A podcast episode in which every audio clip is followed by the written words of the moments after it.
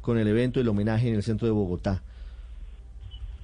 Pues lo que pasó es que su familia, todos los 23, todos los 23, su familia hace un acto de memoria para Dylan.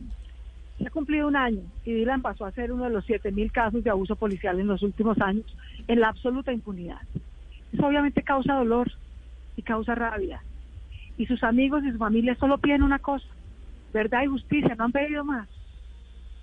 Ayer se cumplía un año de la muerte de Dylan Cruz.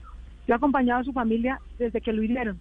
Fui a visitarlo en el hospital, allá conocí a sus hermanas, luego a la mamá. Como ciudadana, luego como alcaldesa, los hemos apoyado en su esfuerzo por verdad, por justicia, por memoria. Todos los 23 organizamos con ellos ese evento. Ayer su familia pasó por la alcaldía y me pidió que les gustaría que los acompañara en el acto que estaban haciendo en la visita con cuarta en la noche. Yo pasé, los acompañé, los saludé un ratico y a la salida algunos muchachos abuchearon y dijeron cosas absurdas. Yo entiendo la rabia de muchos jóvenes, la entiendo perfectamente, pero no es con rabia como vamos a solucionar la impunidad, es con verdad y justicia. Y eso es lo que tenemos que seguir perseverando.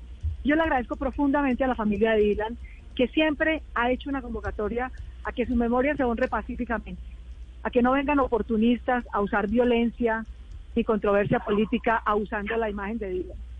Ellos siempre han pedido eso y nosotros siempre lo hemos acompañado y siempre los vamos a acompañar en eso. Alcaldesa, muchas gracias.